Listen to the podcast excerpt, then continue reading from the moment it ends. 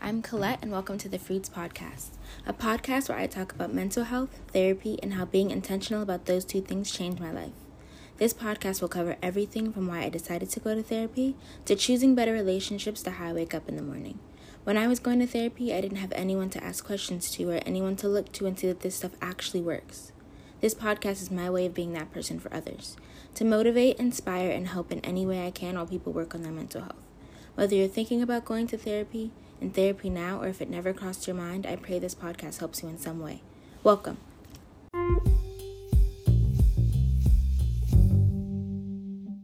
Thank you for listening to the introduction of the Fruits Podcast. If you have any questions or would like to stay updated on the fruits, follow at Fruits Podcast on Instagram and reach out.